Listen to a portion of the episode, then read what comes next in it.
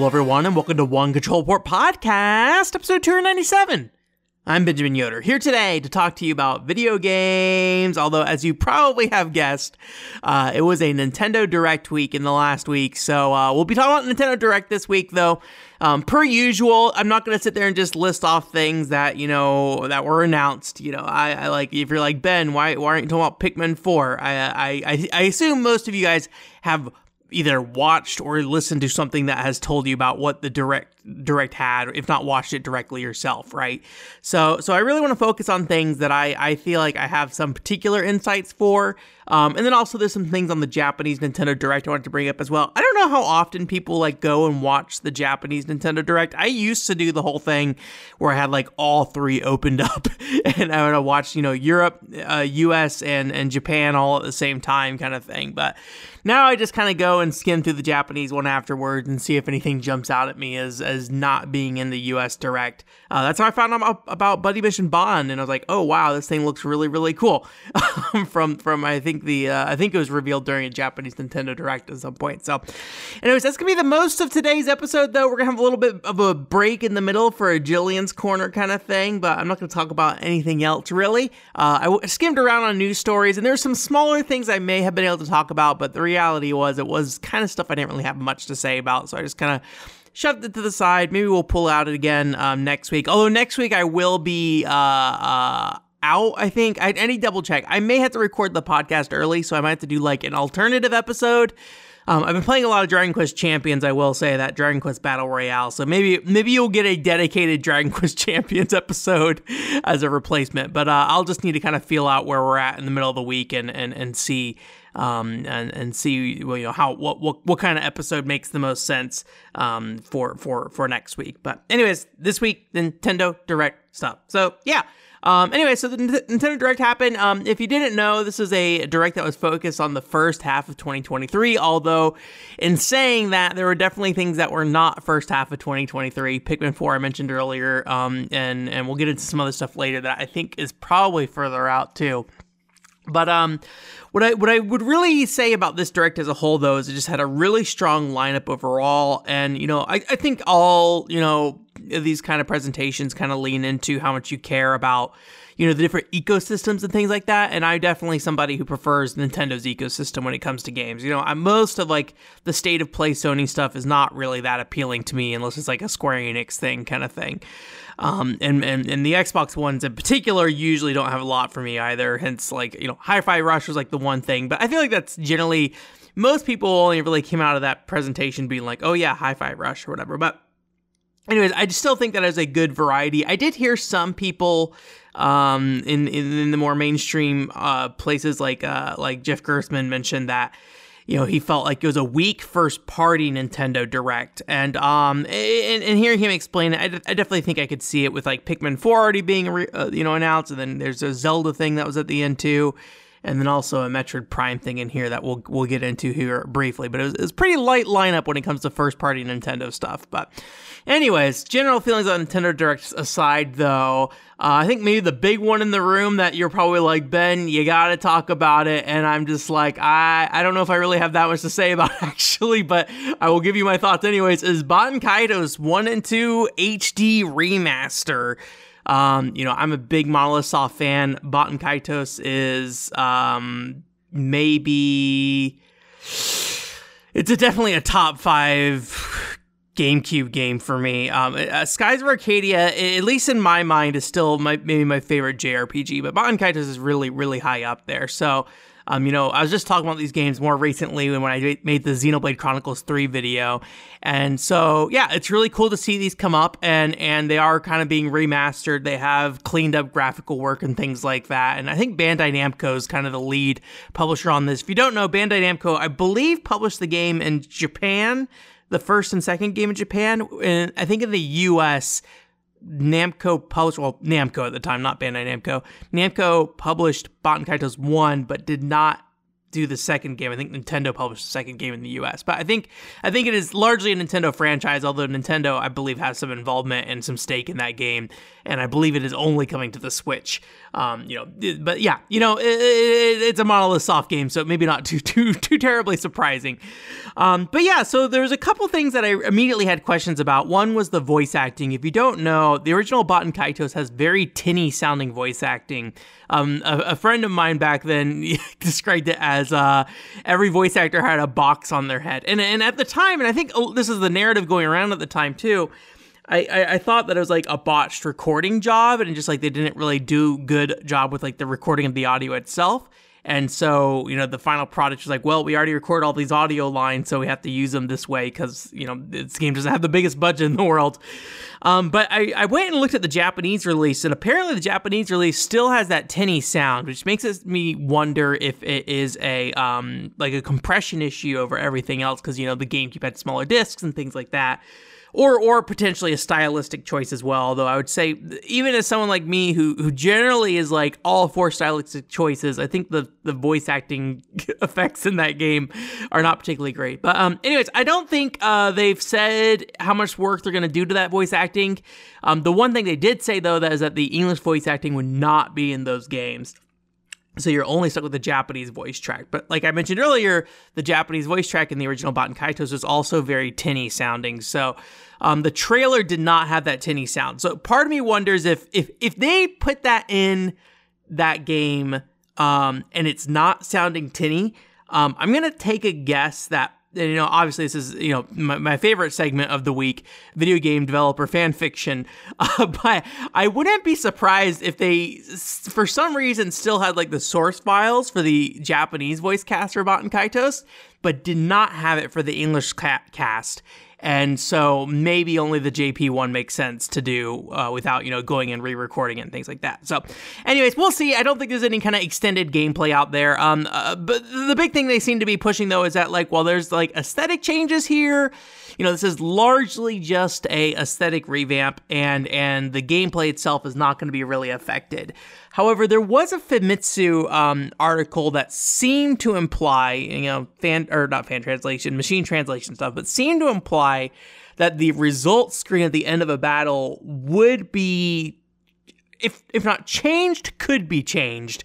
Um, you know, if it's an option that you can toggle, and it, it has a simplified um, uh, results screen. If you don't know what that this means, in in the original Baten Kaitos, at least, I don't remember for uh, uh, Origins, although Origins has a different battle system, so let's not let's not get into that. But the original Baten Kaitos, at least, um, there was like a at the end of each turn, which I mean, like is every character action, um, you you get like a spreadsheet that appears up on the screen, and it kind of tells you how you know, the damage was calculated and things like that. And this is really important because of how elemental damage works in this game where things negate each other and things like that. And when you're you're dealing out, you know, like nine different cards in in your hand, um, it can get, you know, easy to forget what you laid down and things like that. So it's easy to tell like, oh, you know, this did extra damage on this boss because it's weak to it, but also I did like water damage along with fire damage, so that negated certain damage, things like that. So it's an Excel spreadsheet that you get at the end of each action you do.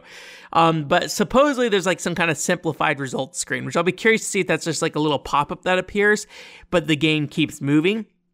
Which I, I, I don't remember how much time there is between turns in that game, but I don't know if I'd have a lot of time to digest that menu um, before I had to actually go and start like throwing the cards in the hand of the next character kind of thing. So Anyways, kind of interesting. It's a summer release though. I am on the fence about buying it. I probably will, if only to like I like Monolith Soft and I like Baten Kaitos and I and I want to support it. And you know, those are games I bought after the fact a long time ago. So it'd be nice to be able to show my support for it today when I didn't back then. Um, however, with these games largely being the same as they were in the past, um, I I don't see myself sitting down and playing through these anytime in the near future. And I would not be surprised if I were to do anything with these games in the future that I would prefer to play the original releases of the games. Um, just knowing me and like how I feel about, you know, representing games, I usually try to like stick with the original version when possible. Um, yeah, that's not to be like I'm not being like hoity-toity, like oh you, you got to play the original release. Play play these games however you want. Play Baten Kaitos on the Switch, man. Go, it's Baten Kaitos is a great game. I can't speak for the Switch version, but if it's largely unchanged, I'm going to take a strong guess it's a great game as well. but you know, you never know with like technical performance and things like that on these systems and if there are any any problems. Go and look at like Final Fantasy VIII and the nightmare that has been all those that game's remakes and like what s- segments of the game broke and then they never fixed and things like that. But anyways, like uh, like all, all, that aside, you know, I I I I I don't see myself playing these anytime soon personally. Um, you know, I have other Monolith Soft stuff on, on its own that I still need to play. You know, I'm still trying to finish up Soma Bringer. got the Dragon Ball Z game I still got to play, uh, Super Robot Taisen, Taisen Endless Frontier, Original Generation Saga. Uh, OG's earlier than that, but uh, um, and and and I believe one other game, Project Cross Zone 2. Uh, but anyways, you know, I got other stuff I got to do with with Monolith Soft. So um, this is not very high on my list. Also, I think Xenosaga would be the series that I would go back and revisit. And again, if I did, it'd probably be the original games. But I think I will end up buying it just to kind of show my support. Um, I don't think they mention if it's going to be a physical or digital only. I, I can't remember. Uh, yeah, but hopefully it's physical, and hopefully both games are on the cart. You never know with these things. A lot of times they'll just put the first game in the cart, and the second one you have to go download and things like that. So. Um, don't have nearly as much to say about this, but Xenoblade Chronicles 3 Volume 4 DLC was shown off. Um, it is pretty much everything I thought it would be. I, I won't get into the details, but th- there were a certain set of characters that were introduced very, very briefly in Xenoblade Chronicles 3 that was like, these very much seem like the design of these characters is intentional enough that they're going to be reused heavily later. And sure enough, they, they, they show three of the characters and they are already kind of, you know, identical to what they looked like in there. So there's two more characters I believe that were in that group that I that I I don't remember off the top of my head what they looked like, but I'm sure they'll show up in that thing. But uh, I don't think they have a date time for that, but I think it's already like I think they said uh, when the game came out that'd be like towards the end of this year already. So. Anyways, really not much to say about that, um, other than they just showed some story stuff. Still really hoping that they do something gameplay wise, especially with, with like Xenoblade Chronicles 3 me being kind of disappointed with it gameplay wise, but I, I kind of, I kind of feel like Xenoblade Chronicles 3's combat is solid enough that they're not gonna want to change that much. Um, although story wise, I don't know if the Ouroboros system really will work. Um, uh, like off the top of my head at least. I, I am not a lore expert when it comes to the Xeno franchise, so somebody might be like, "Oh, it works perfectly fine." Like, okay, and like whatever, it's a video game. They'll they'll make up whatever excuse they need to if they need to reuse the Ouroboros system, right? So, but my hope is is they won't because the Ouroboros system is is the weakest link in that game, in my opinion. So. Anyways, monolith stuff stuff aside, monolith soft stuff aside, words I can say them. Samba de Amigo Party Central. This one got me like like blindsided me. I was not thinking Samba de Amigo was top of mind for anybody, but here we are. and you know, I will say this, like so this is a actual new Samba de Amigo versus like, you know, I mean, Samba de Amigo for the Wii was a new video game, but it feels very rooted in the Dreamcast Samba de Amigo games. And this game does not. It, it has a very like nightclub looking aesthetic to it, things like that. And um I super appreciate that. And I think you know, given they've already made like three games, I think I think there's two versions on the Dreamcast and one on the Wii that more or less look the same, and, and, and you could probably look at them and, and be confused if you didn't know the franchise cl- super closely um, or, or super like didn't have a lot of knowledge of the franchise. Um, you know, this game is undeniably different visually, and and while I personally don't really care for the style visually myself, um, I do super appreciate that they changed it. So, um, you know, being on the Switch though, Joy Cons are the controller in this case, so I'm curious to see how it improves over the Wii remote. If you don't know, the Samba de Amigo game on the Wii um, uses the Wii remotes, but it uses the baseline Wii remote, so it uses accelerometers. Accelerometers. I'm trying to speak. Um, not uh, um, what were they called again? The gyros. I forget the full name of them, but um, the accelerometers versus the gyro controllers So um, gyro is, is, just a, a stronger uh, or a, uh, a, more accurate motion control um, option. So really curious to see how that works out. Um, I believe it's like a $40 game, so it's on a budget, but it's a summer release. So I may consider that, but I have a lot of rhythm games that I have not played.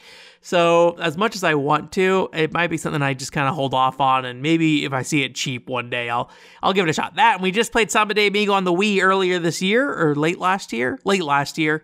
So you know it's not that far out since I played the last Samba de Amigo. So I'm, I do not necessarily know if I need that more in my life, but super excited to see that that show up out of out of nowhere. It feels like at least, or at least I didn't see any like rumors or speculation of that.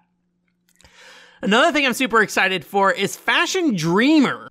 This is a new game in that kind of games for girls style where you kind of dress up your character and things like that. And um, and it seems like the general goal is that you become a fashion influencer.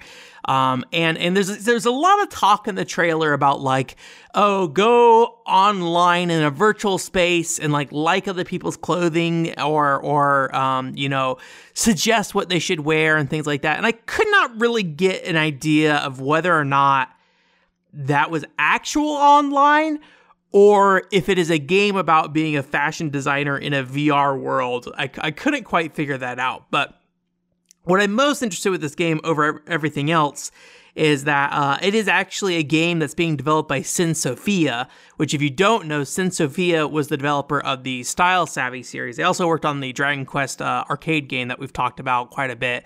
Um, uh, the uh, I think it's called Infinity Blades, if I recall correctly. But they've worked on a bunch of stuff, PriPara games, you know, in arcade as well. So they have kind of this like kids game uh, market down as well as game for girls market.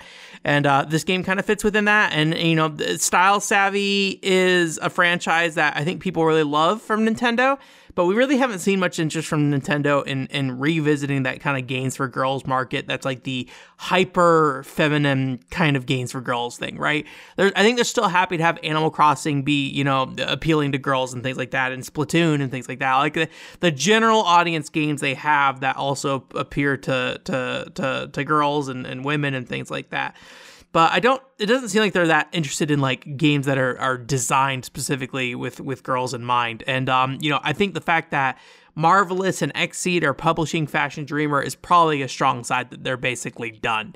Um, but I'm really excited that Syn Sophia was able to get a new franchise um, uh, built up with Xseed and Marvelous are, are started here. Um, and and you know, honestly, for me personally. Uh, look, those style savvy games look great. I have not played all of them. I've only played the trendsetters. Um, but they all are kind of based around the same concept in a lot of ways and and that's been a big reason why I have not played a lot of them is they look like they all kind of are samey. You know, obviously every franchise has its differences, and there's franchises that I've played a ton of that you know look samey to other people, and they aren't actually samey. So don't don't take that as me saying that they're like carbon copies of each other. But there hasn't been like a concept or idea in those games that has got me excited for them in a long time. Um, so seeing them take a different approach with this one um, is something that gets me kind of excited. Now, is the fashion influencer part specifically something that gets me excited? I don't really know, honestly. Um, I feel like I need to know more what this game is about before I have any real strong feelings on it. But just the fact that they are maybe trying a different approach, there has been no mention of any business model kind of stuff in here with like selling clothes and things like that. So just because they're trying to try a different approach, I think that alone is going to get me interested in checking this thing out. I, I don't have a date here, so I don't know if it's been, um, it has any kind of like announced window or anything like that. But, you know, technically this is a first half of 2023 Nintendo Direct. So, so first half 2023 maybe is, is at least where it will fall. But looking forward to checking that one out um, when when that comes out. We can take a little bit of a Nintendo Direct breather here, though. Whew baby. Whew. Um, hey, while we're here, just as a heads up, it is six in the morning and I have not slept. Long story. I messed up my sleep schedule. So if you're like, why is Ben not able to talk? Or why does he sound a little raspier than usual? It's because I haven't slept in a very long time. but here I am. I'm gonna get I'm gonna get through it though. but I wanted to go ahead and record this while I still was like somewhat more conscious than usual. because I don't know if I'll be able to get through this later tonight uh, on this Friday, which is usually when I record is Friday night, or at least recently it's been usually when I record. So Anyways, Jillian's Corner. Thank you again, Jillian, for submitting a question to us. Jillian, of course, is getting um, Patreon, uh, uh, what's it called? Grandfathered in because Patreon no longer exists. Uh, still just being able to ask the questions because we never got any questions from anybody else but Jillian. So here we are. But I, I always enjoy this segment, so that's why I've kept doing it, even though the Patreon's done. Although, if you do want to support me, Ko-fi is a place you can do that. If you donate to me on Ko-fi, that will help fund me spending more time working on videos rather than trying to find a job in real life over over to pay my bills. but um, yeah, uh, so if you want to support me, feel free to do so on Ko-fi. Links in the description for that. Jillian is asking a question to us though, and Jillian asked the question of how much do you use walkthroughs in games? And walkthroughs is a very like um situational thing for me. Um, I think it really comes down to my current feelings about a game. Uh, I'm not somebody who just like follows a walkthrough from start to finish, really. Um, it, it, unless there's like you know, there's there's exceptions. I have not done it yet, but Martian Gothic, that PS1 survival horror game in space, is so specific about what you got to do that I'm gonna take a strong guess. If I revisit that game, I will be following a, a, a walkthrough to a T to get through it because it's a waste of time for me to go through and like slam my head. As much as I like Martian Gothic, it just, yeah, it, it is super specific of what you need to be doing, or, or else you die to start the entire video game over. So, um, but anyways, uh, that that stuff aside, I really don't like using uh, walkthroughs that much when possible. But if I start getting tired of a game and start getting like a short patience with the game, I will often just kind of keep a walkthrough on hand. This is especially true when I get in the last like five or so hours of a game where I'm like, I can see the, the window of the game closing. I'm like, I'm almost there. I'm almost done. I can almost see the end, the end goal of me finishing it. And it's like, you hit a puzzle and you're stuck there for like 20, 30 minutes. And you're like, obviously, I could bang my head against this longer and figure it out. But I'm just like, but look at the end's right there. So, so I'll often use a walkthrough in that case. When uh, we, if you didn't catch it last week, we we finished the um, the uh, the, the, the, the, the, the weekly streams. Um, so that that is out of the way at this point. But one thing I would do for the weekly stream sometimes is if we were getting close to what feels like the end of the game, I'd go check a walkthrough and just see where we were where we were at. Um, I did that with Chocobo Fables right before we started the stream and realized, oh, we're at the end of this video game. So I thought we had two more Chocobo Fables streams left in uh, our, our Final Fantasy Fables Chocobo Journey. No, Chocobo Tales, Chocobo Tales. Um, I thought we had two of those uh, uh, streams left, but no, we had we had a single one. so, so yeah, that's the other case. Um, but that's really how I use walkthroughs today when I'm getting frustrated, and usually towards the end of a game, um, or um, if I uh, need to just kind of get a little peek ahead to see what's coming up to to figure out like where I'm at and how far along I am in a game. Although I will use Japanese walkthroughs a little more extensively depending on the game I'm trying to play. Um, I do not like following guides like 100% all the way for Japanese games. I do like trying it on my own and trying to get through parts of a game. First Kiss Story, I spent I got well over half the endings at least, um, not using a guide. But the last handful of endings, I definitely had to lean on a guide for, um, just because of how complicated it was to get them. So generally, I try to avoid them. Although I do have a very vivid memory when I was a kid, and I do not remember the game I was playing, unfortunately. But I, um, you know, had some game on the Game Boy Advance or Nintendo DS, maybe. Uh, I don't remember which system that I was playing, and I was stuck I was like, okay, how do I get to wherever I'm trying to get to? It might have been like Final Fantasy 1 and 2 on DS or, or GBA or something like that. But anyways, like, how do I get to wherever I'm trying to get to? And, um, you know, it was a very different time in terms of, you know, access to, uh, you know, the internet. You know, you didn't really have a, a phone in your pocket all the time that could access the internet and things like that. So we we're on a trip, probably like San Diego, and uh, there's a computer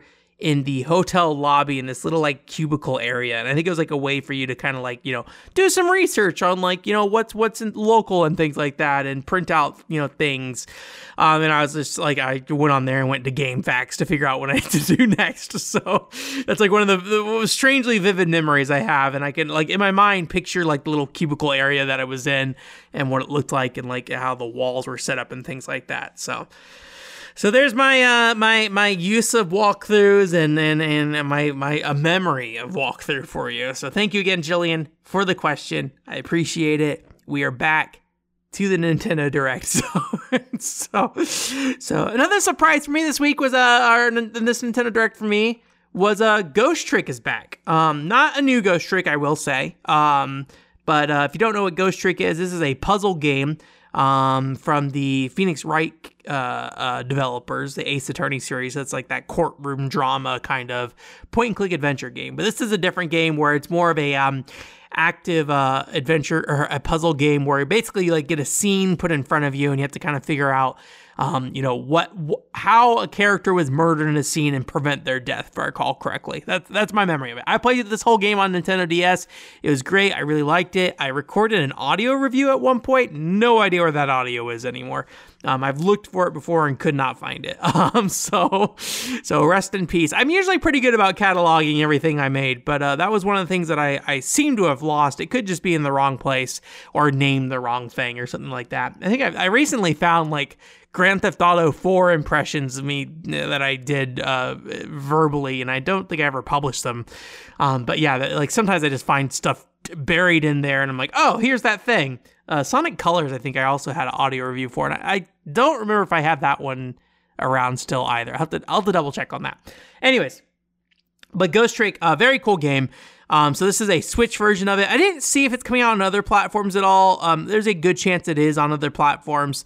Uh, but the uh, but the game's definitely in HD, and and why that's kind of relevant is you know Ghost Trick on the Nintendo DS. You know the resolution of that system was very very tiny. Um so uh it, it, definitely despite like it being a great looking game on the ds at the time uh, the visuals were definitely not as crisp um as as they were in this version. And, and so it makes me wonder if this is based off the ios version of the game which i believe d- did have hd cleaned up visuals and i looked it up afterwards and, and unfortunately a lot of the screenshots i saw of the ios version of ghost trick were a little blurry just because kind of a different time on the internet and how screenshots were uh, uploaded. But um, you know, it, it, it, definitely looks like it could very well be built on top of that iOS port. Now, I don't know enough about that iOS port to say if that's a meaningful you know thing that that it's that it's built on top of that.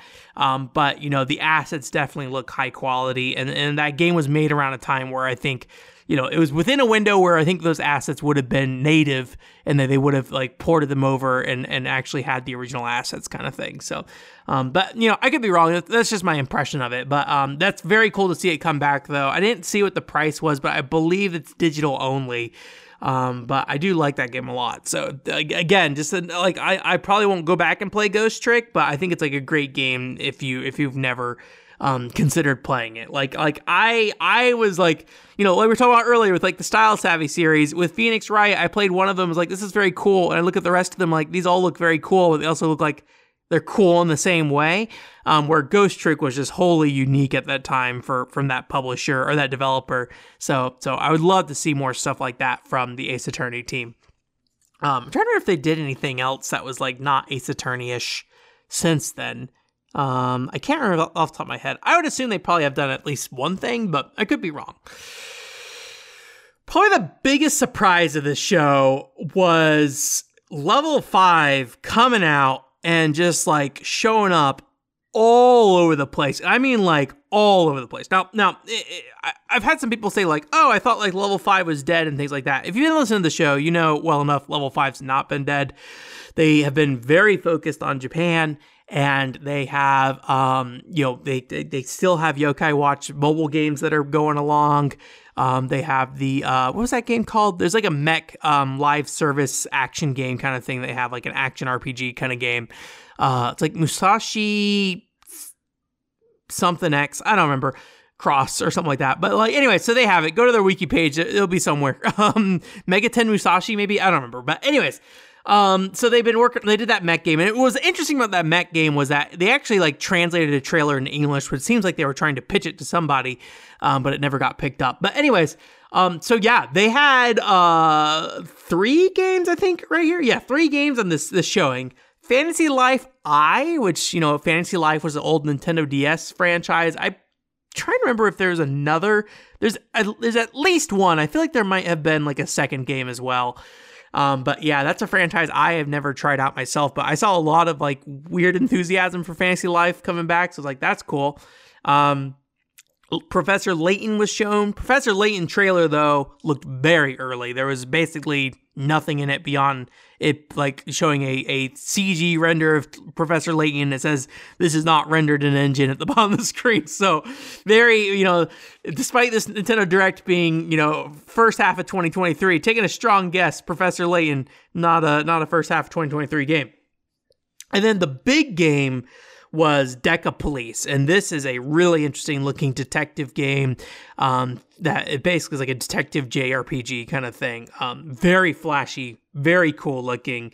Um, if I actually played JRPGs in my life at a reasonable pace, I would definitely be checking this one out. Um, but unfortunately, I probably never will. But very, very flashy looking game with very, very high production values. I mean, level five, I think historically has been pretty dang good with with their graphics. Um, you know, I, I, I would I would also point to like you know how Yokai Watch was on the 3DS versus like Pokemon and things like that. So, um, very very good looking video game. So. Anyways, so um, yeah, it was just kind of crazy to see them coming. Now, one interesting thing about all three of these video games, no publisher listed on them. So that either means they do not have a publisher right now, which I, am going to say I did not do the research after the like the actual trailer, so that you might be able to go find product pages for this that actually say either means they don't have a publisher right now, or it means they are going to self-publish, which I think they have done in the past, but like, it's been a long time. The U.S. has not been the focus of, of, of, of level five basically since Nintendo told them, "Hey, sorry, no more no more Yokai Watch games in the U.S." Um, I'm trying to remember, did Yokai Watch 4 ever get like announced for localization? I feel like it was, and then it just kind of disappeared from the face of the earth. But anyways, but anyways, um, yeah, so just like really cool to see them coming back, like really full force. So be curious to see if they're gonna go the full self publishing route, uh, uh, yeah, self full self publishing route route.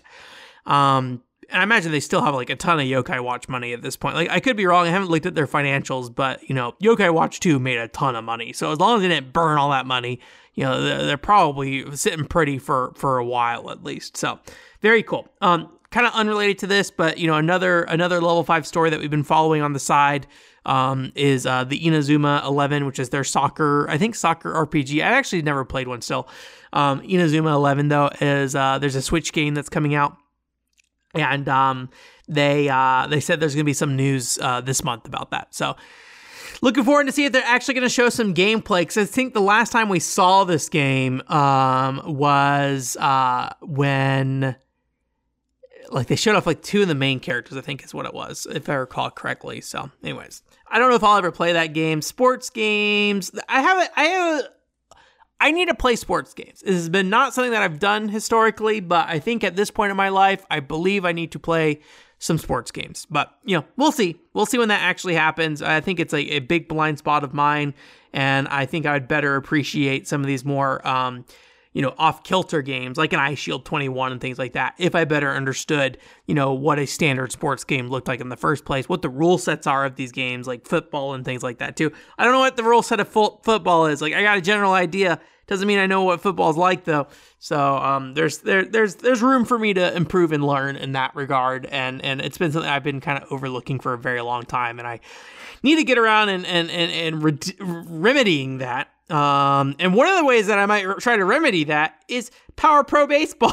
um, I don't know if I'll play this actually, but yeah. So, I mean, if you don't know, there's been this long running Konami baseball series. I don't know how far back it goes, but it's it's been going forever. I think there's like 64 games that I can think of at the very least, but I'm going to guess it's like a 16 bit franchise at least, maybe 8 bit as well. I don't know for sure, but this is a long running baseball series from Konami they make them. It feels like all the time, but uh, they never get localized. Um, but they are localizing this one, but it's a fascinating one to bring over because it is a digital only title that is one dollar. So, um, you know, they, I was reading the story about this, and, and if you read the Japanese news story, you get these like really fascinating quotes. I feel like out of the Japanese news story sometimes. I was reading, or like even Japanese articles in general. I was like reading a review of Horizon Zero Dawn, and it was like a great game for bow level bow lovers. I was like, okay, um, but anyway, so they were like, like this game's one dollar, so as many people as as possible can enjoy it um, which you know it's just weird that this is the one they ch- chose to bring over. But anyways, my assumption is that this is a stripped down version of Power Pro. I will be honest with you, I do not know if that's the case or not. There's like a championship mode and online mode and stuff like that, I believe. Um, but I believe these games have in the past had story modes, and I don't know if that's a part of this thing. So, but it seems like the functional game aspect of the Power Pro series is here. So, um, yeah, for like a dollar though, I really feel like you can't you can't really argue with that if you're interested in it. You know, give it a shot, see if you like it or not. And if you didn't, like, well, like, yeah, it's a dollar. So I don't know if there's like a live um, service element to this. If there's like you know ga- like additional cosmetics they're selling or anything like that. I mean, one dollar seems ridiculous, but I could not find any details about it at the very least. Um, I wouldn't be surprised if it's like built off one of the mobile games either, and they just it's like a unique version of it, but you know it's not necessarily um, you know, something that is uh, uh, uh, wholly, wholly developed for the Switch and I believe PS4. I can't remember off the top of my head, but anyways, interesting looking thing there. Um, is there anything else here that I want to look at? Uh, we'll, we'll save all the Japanese direct stuff here for the very end. So let me kind of reshuffle around these news stories here a little bit. But um, Metroid Prime remake uh, was was was shown off and released. That thing is out. Um, but the really the only thing I have to say about the Metroid Prime remake is like what a fascinating end to the Metroid Prime trilogy HD remake saga of just like you know everyone's like oh they're gonna port Metroid Prime, Prime trilogy you know to the Switch and things like that. And you know, here at the end of the day, we ended up with a Metroid Prime One remake of the whole thing. So, so yeah, um, seems like they did a good amount of work to it. Visually, I will say I could not really, I couldn't really tell that much of like what the visual differences were. There definitely are visual differences, don't get me wrong. Put them side by side, it's very obvious, even more so than other games. But when I was like sitting there looking at it initially, I was like, this looks better, but like I, I, I feel like it doesn't like it doesn't feel like a transformation of that game visually. It just feels like a like a polishing up. Very similar to how like Baten Kaitos feels, I feel like. So um, you know, I, I would not say it's like visually distinct from what they showed in the trailer to me, but still, nice looking game. I'm sure it's a great way to play that game as well. I haven't like read any reviews, but I've seen a lot of very positive comments about it. Um, beyond some, you know, some technical hiccups here and there, but that's like always the case with these kind of like forward ports and remasters and things like that. Uh, like something goes wrong, like oh the doors are bad in Metroid Prime remake or something like that, right? It's like okay, yeah. I mean, like yeah, look, I'll mention all the time that the fire looks better in Ocarina of Time on the Nintendo 64 versus every other version of that game. But you know, it's not. It's like a cool little piece of weird trivia, but it's not really like that important, right? At the end of the day, so. And the last thing from the uh, US Direct that I thought was worth really talking about was uh, the Game Boy Advance support, or Game Boy and Game Boy Advance support for the, uh, system. Um, not really that much for the actual support that's happening. So this is part of the Nintendo Switch Online stuff. The Game Boy and Game Boy Color games, I think, are part of Nintendo Switch Online. Then the GBA stuff requires the Plus expansion pack. But there's some cool um, things in here in specific that that really are worth mentioning. I think one is that uh, Kirby Tilt and Tumble was on the list of future c- upcoming Game Boy Color games. If you did not listen to my Kirby Tilt and Tumble podcast more recently, uh, I don't know why I said that in a very aggressive way. Um, you know that that's a tough game to play on modern hardware. So putting it out on a platform like the Switch, where you can use the Switch controllers, I assume, as gyro to play um, that seems like a great way to handle that video game um, because even playing on a Game Boy Color, I had trouble, um, you know, playing it uh, in a way that felt very satisfying at times. So, um, very cool to see that getting a, a, a, a, modern port on a system and, and that it's going to get probably the love it deserves um, on that system as well, or like a, a treatment it deserves to be playable in, in, in a way. Hopefully, like is, is a good experience on the Switch, but I would imagine so if they're they're doing that. Um, Mario Kart Super Circuits uh, on that GBA uh, for the Plus expansion pass thing. Um, so Mario Kart Super Circuit is a great Game Boy Advance Mario Kart game, definitely styled in like the Super Nintendo Mario Kart style. Um, but some interesting tracks in that game, I feel like, and also the red shells are very cool.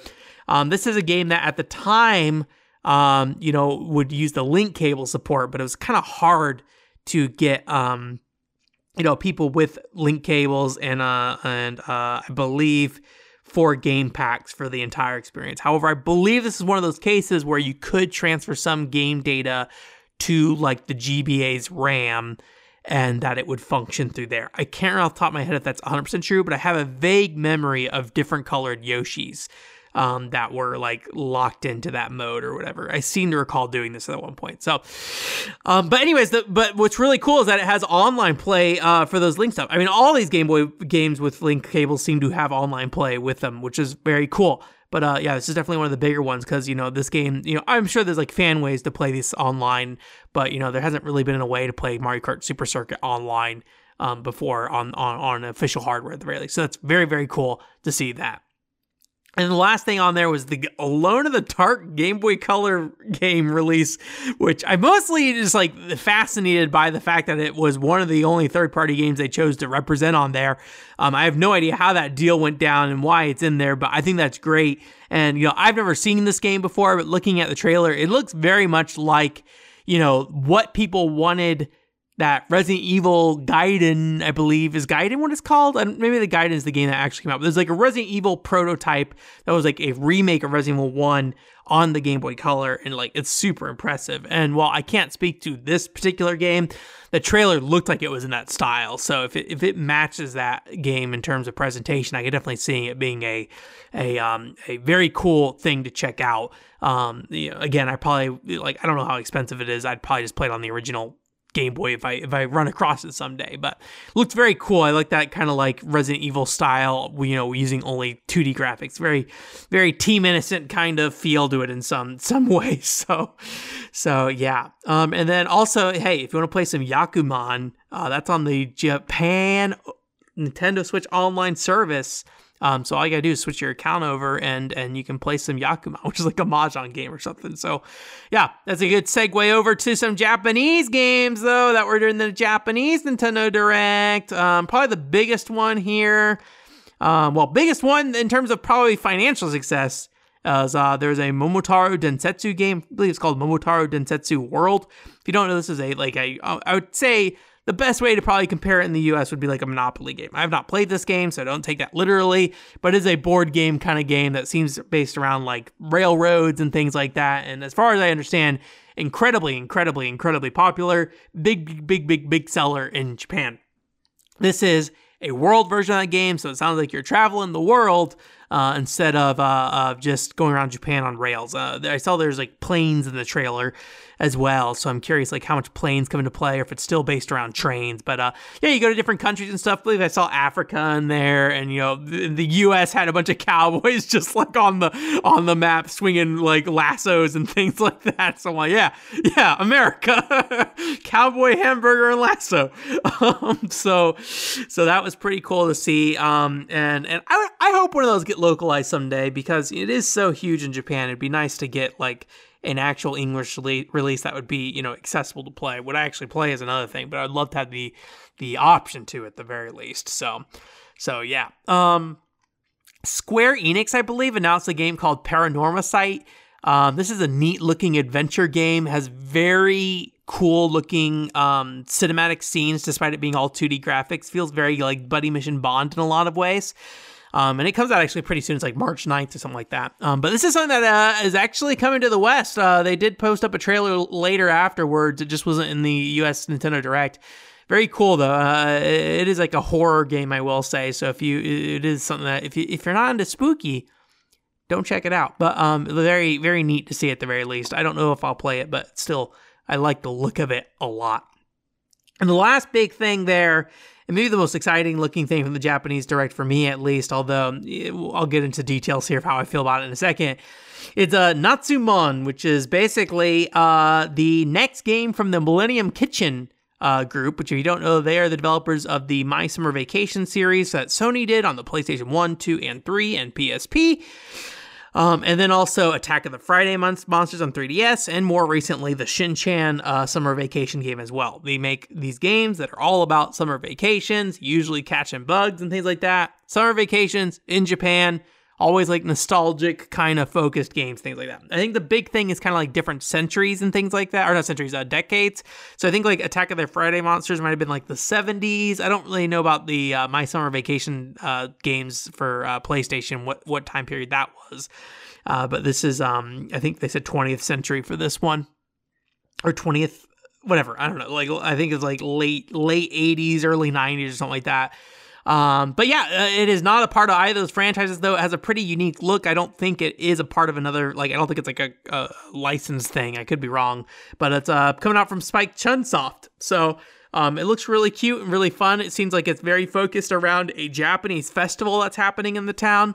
Um, and so there's like little festival games you can play. And it looks like you help with like setting up and things like that. There's like a fireworks show and things like that too. So no announcements of localization of this yet. I will say that it did take a long time for Shin Chan to get localized, so there's a chance this will make it over. Don't know how Shin Chan did, I will say, in English. I did not buy it, unfortunately. I was waiting for a physical copy, but I feel like there hasn't actually been an announcement of physical copy, if I recall correctly. Like, there's a Japanese physical copy that came out, but I don't think there's been a US one. So uh, I need to look into that again at some point. I really want to play that game. That was definitely high on my list, but came out around the time Xenoblade Chronicles came out. So I ended up pushing it off, and not having a physical was a good excuse to continue to do so. But now as we get further out and, you know, almost getting, you know, to a year probably sometime soon, you know, maybe it makes sense for me to just go ahead and play it. So, anyways, but that being said, um, you know, I, I think it's kind of fascinating. Usually, most developers, I'm like, I want them to diversify and try different things. You know, talking about Style Savvy earlier,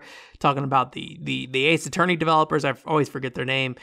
But um, you know, it's something I kind of appreciate appreciate about Millennium Kitchen. Like, the, the, the, they're so dedicated to making this very specific thing.